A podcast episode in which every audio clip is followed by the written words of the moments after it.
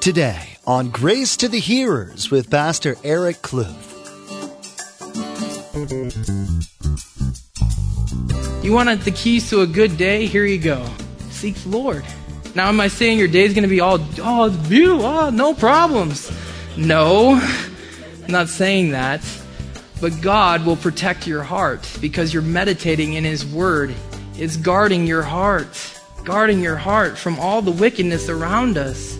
If you remain in Jesus, guys, there's nothing that can separate you from that.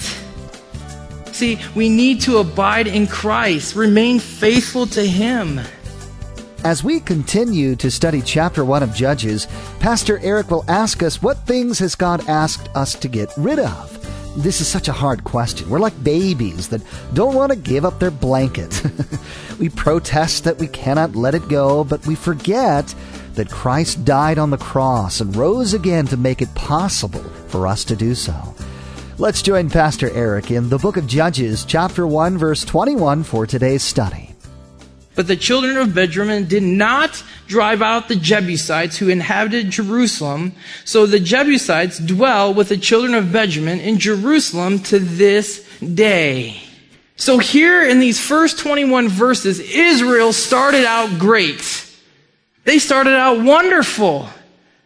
We know that Joshua is dead. Well, how do we know? Because it says in verse 1, now after the death of Joshua, Joshua is no longer and so the children of Israel ask a, a, pretty good question. Who's going first to take the rest of this land? But who are they asking, you guys? They were asking the Lord. They were seeking the Lord, seeking for His direction. And the Lord says, Judah will go first. But as the Lord had uh, told them from times before, I will deliver the enemy into your hand. That's pretty awesome to know that God is on your side. And what an awesome thing for the children of Israel. Here their, their leader Joshua is dead for many years. Instead of going on what they wanted to do, they instantly, they went and sought the Lord. What an example for you and I to do in our lives. When all else fails, go to the Lord. Go to the Lord before all things fail. Seek the Lord for His direction. And even though we are hearing things over and over, things that we know are true, like seek the Lord in everything you do, and He will direct your paths, right? We hear that all the time. Don't turn off your hearing. Don't turn your hearing off because we need to be reminded of these things. Because why do we need to be reminded of these things? Because it is so easy to go back to the flesh. Every day we battle with the flesh. So hearing the words, seek the Lord in everything you do and he will direct your paths, don't turn off your ears tonight. Don't turn off your listening. Because here, as we see, if we seek the Lord, just as the children of Israel did, he will give us direction.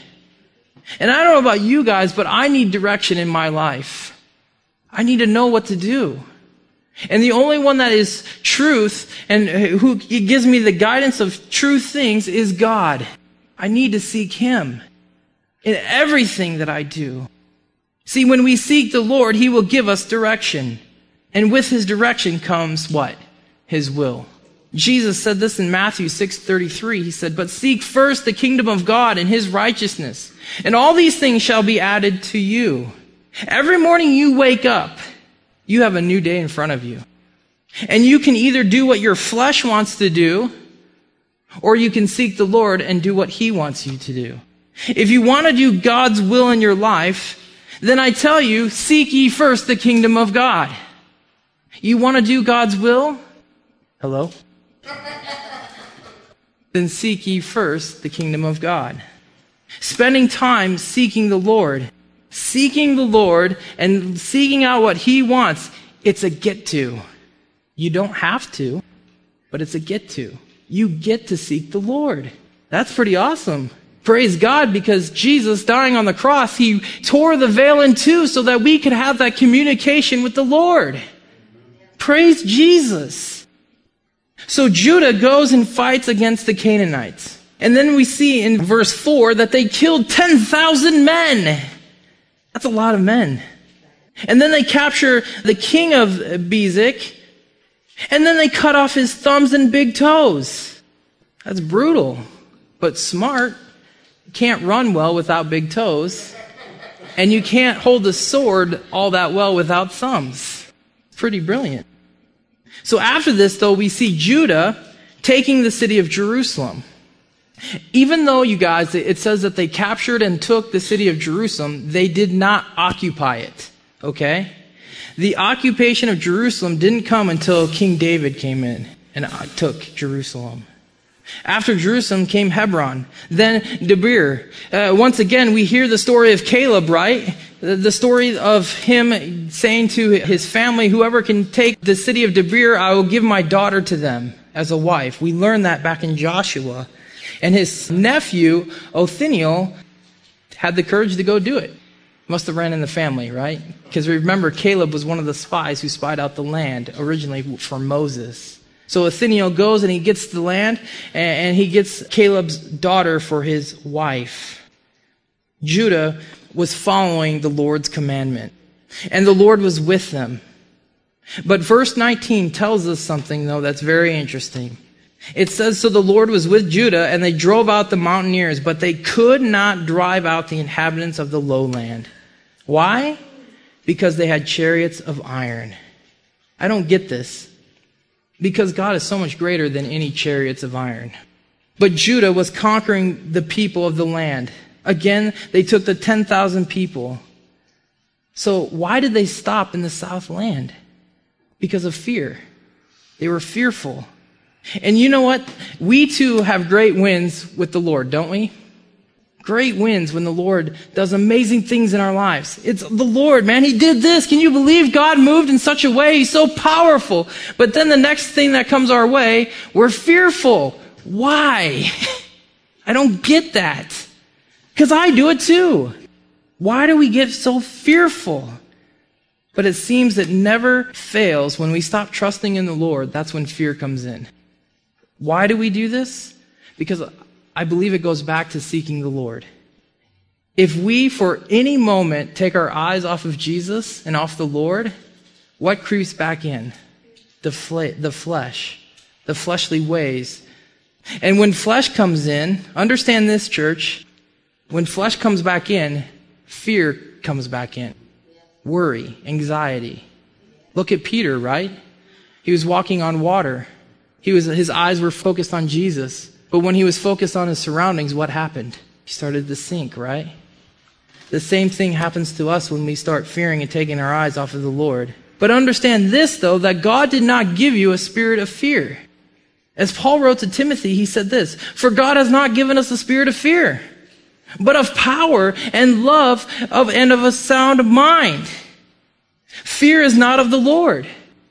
It's not of the Lord because he did not give you a spirit of fear. Every day we must remember this because if we don't remember this, we can easily fall back into our flesh that can start worrying about the worries of this life. May we not fall back into those fears. Because if we start fearing, then we're going to be like the children of Israel and we're going to be left with our enemies around us. Because they were afraid. They were afraid. Guys, we need to trust in the plans that God has for us. And remember that He loves you and He cares for you and He cherishes you and He has great thoughts towards you each day. Remember that when you wake up. When this life is too hard to swallow, when it's just like, oh, I don't want to get out of bed. Have you ever been there? I don't want to get out of bed because I don't want to face this world. Know that God has high thoughts of you and he cares for you. In fact, in Jeremiah 29 11, for I know the thoughts I think toward you, says the Lord, thoughts of peace and not of evil, to give you a future and a hope. That's a reason to get out of bed, to live your life, because the God of this universe, of this, he cares for you so much so that he has thoughts of peace and a hope for you, not of evil wow, God's not out to get me. I can get up out of bed today and serve and seek His will. Seeking the, the Lord daily, trust in His ways and not your ways. God continued to say in Jeremiah verses 12 through 13, He says, Then you will call upon me and go and pray to me, and I will listen to you. Wow, God will listen to you? Yes, He will. And you will seek me and find me, and when you search for me with all your heart. How will you find God? By searching for Him with all of your heart. And guess what? If you do so, what is God promising you? You will find me. You will find me. Those are comforting words. So we see that Israel started out great, but then there was a hint of disobedience in verse 19. Continue on, verse 22. And the house of Joseph also went up against Bethel, and the Lord was with them. So the house of Joseph sent men to spy out Bethel. The name of the city was formerly Luz. And when the spies saw a man coming out of the city, they said to him, Please show us the entrance to the city, and we will show you mercy. So he showed them the entrance to the city, and they struck the city with the edge of the sword, but they let the man and all his family go. And when the man went to the land of the Hittites, built a city, and called its name Luz, which is its name to this day. Here we see the tribe of Joseph going and driving out the, the, uh, the people of the land in Bethel. And they were pretty sly about it, man. They, they saw a guy coming out. They said, hey, show us where the entrance is and we'll spare your life. I think I'd listen too. The entrance is right here. And they spared his life.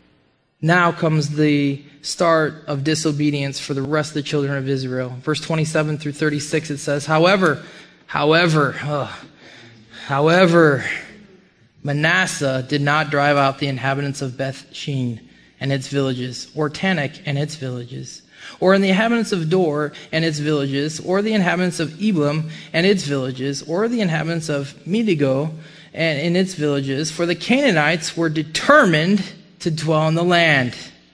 And it came to pass when Israel was strong. Did they drive them out? Let's keep reading. That they put the Canaanites under tribute, but did not completely drive them out.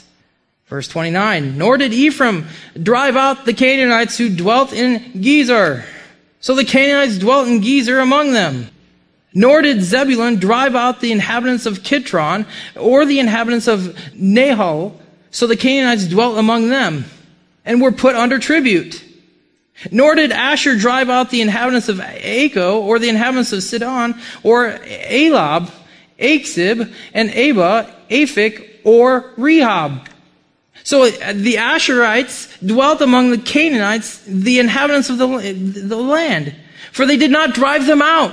Verse 33, nor did Naphtali drive out the inhabitants of Beth Shemesh or the inhabitants of Beth Anath, uh, but they dwelt among the Canaanites the inhabitants of the land. Nevertheless, the inhabitants of Beth Shemesh and Beth Anis were put under tribute to them. Verse 34, and the Amorites forced the children of Dan into the mountains. And they would not allow them to come to dwell to, or come down to the valley. Verse 35, and the Amorites were determined to dwell in the mount, in Mount Ares and Ajalon in the Sheblim. Yet when the strength of the house of Joseph became greater, they were put under what? Tribute. Now the boundary of the Amorites were, were from the accent of Akram from Sela and upward. What in the world? I think and I know that God was perfectly clear in his directions to the children of Israel. Going into the promised land. He didn't say, go and put the people into tribute, which means what? Make them forced laborers. God did not say that, did he? In fact, I'll tell you what God said. He said this in Numbers chapter 33 verse 52, then you shall drive out all the inhabitants of the land before you. Destroy all their engraved stones, destroy all their molded images, and demolish all their high places. Then you should go and put them in tribute. No, it doesn't say that. He said, get rid of them. Get rid of them out of the land. But here the children of Israel after being obedient to Joshua for so many years, become disobedient. Joshua's not here, so I can do my own thing. No, that's not right. Israel was disobedient to the Lord. And next week, Lord willing, as we get into chapter 2, we will see the Lord himself confront the children of Israel. This is a big deal. This is a big deal. Your disobedience is a big deal, and the Lord will confront that issue. See, obedience in the Lord, you guys, is an ongoing thing. It doesn't stop when you say, Jesus, you're the Lord of my life. Okay, let me do whatever I want. It doesn't work that way. Obedience to Him. By saying that He is your Lord and Master, you are surrendering your life and your fleshly desires, and you're saying, I'm yours. And whatever you want, Lord, I'm going to do it. This is hard core commitment. This is a hardcore commitment. Because your flesh wants to do so many things. The other night, uh, Tuesday night, I was talking to a young kid out at the college. And I said, you know what it means to repent? He goes, no, what does that mean? It means to stop trusting in the things that you want to do to earn salvation and start putting in the, your trust and faith in what Jesus Christ has done for you. You must deny yourself. Wow, that's hard. You're right, it's hard. What about going to parties and doing stuff? Jesus said, don't do it. If it's a sin, if it's displeasing to Him, deny yourself. Guys, this is hard.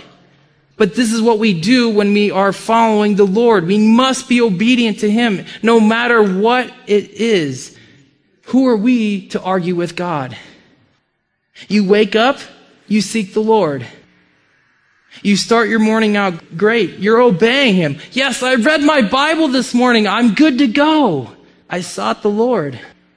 That's what Pastor said. Seek the Lord. That's how I did it. I'm done. I can do whatever I want. The afternoon is free time. No. Yeah, great job. You read your Bible in the morning. Good job. But guess what? You still have the afternoon and you still have the evening before you. Seeking the Lord is just not a morning thing, it's an all day thing. If you guys would, turn in your Bibles to Psalm chapter 1. Psalm chapter 1 says this Blessed is the man who walks not in the counsel of the ungodly, nor stands in the path of sinners, nor sits in the seat of the scornful. But his delight is in the law of the Lord, and in his law he meditates day and night. He shall be like a tree planted by the rivers of water that bring forth its fruit in its season, whose leaf also shall not wither, and whatever he does shall prosper. Verse 4 The ungodly are not so, but are like the chaff which the wind drives away. Therefore, the ungodly shall not stand in, in the judgment, nor sinners in the congregation of the righteous. For the Lord knows the way of the righteous, but the way of the ungodly shall perish.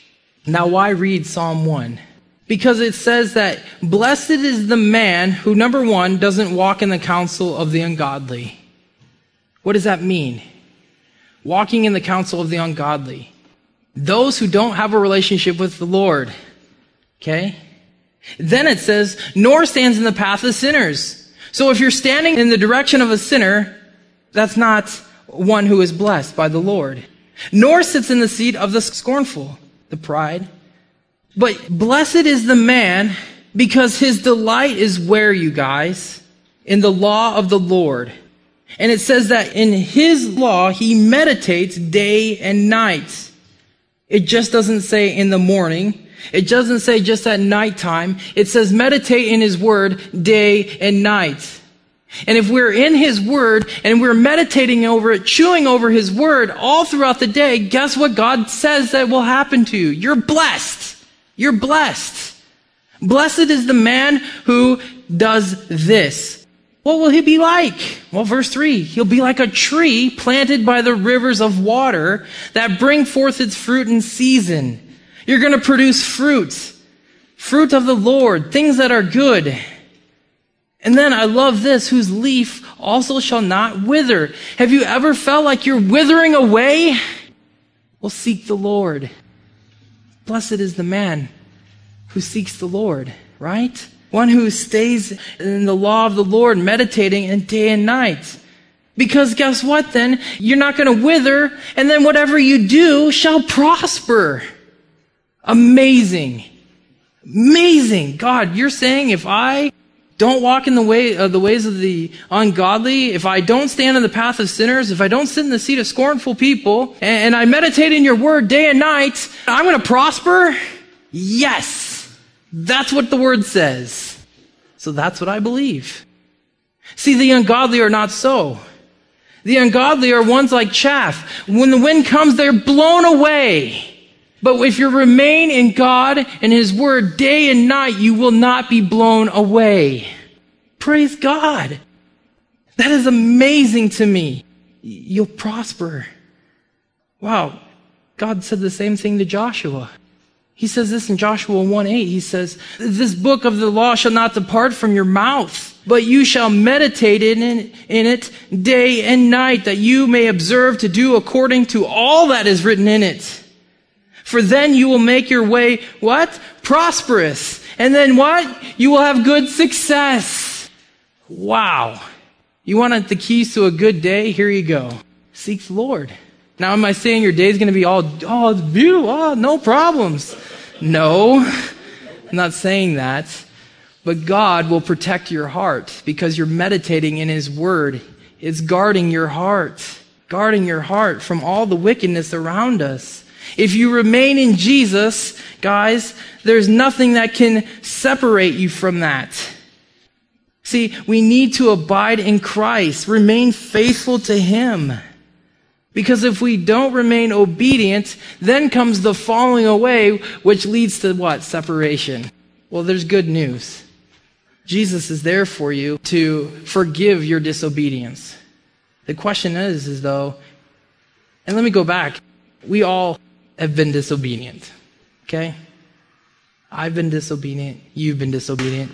If you say you haven't been disobedient, you're disobedient.